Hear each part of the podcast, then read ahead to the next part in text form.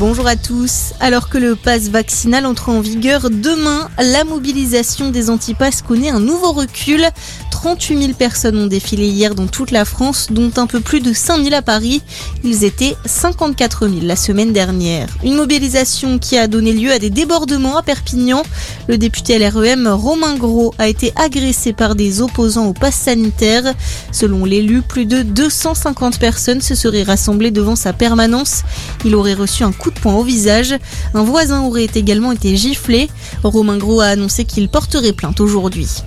Dans l'actualité également, la plus grosse baisse de popularité depuis mars dernier. La satisfaction des Français concernant l'action d'Emmanuel Macron recule de 4 points. Selon un sondage IFOP publié aujourd'hui dans le JDD, seuls 37% des personnes interrogées se déclarent satisfaites du chef de l'État. La fille de Jean-Luc Lahaye convoquée par la juge d'instruction. Selon le Parisien, elle doit être mise en examen la semaine prochaine dans l'affaire de viol dont est accusé son père. Margot Lahaye est soupçonnée de subordination de témoins et non dénonciation de crime.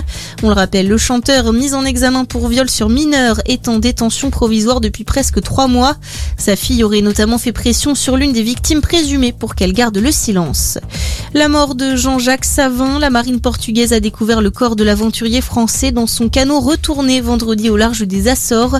L'homme de 75 ans tentait de traverser l'Atlantique à la rame. La nuit précédente, il avait déclenché deux balises de détresse. Le navigateur s'était fait connaître en 2019 pour sa traversée de l'océan dans un tonneau.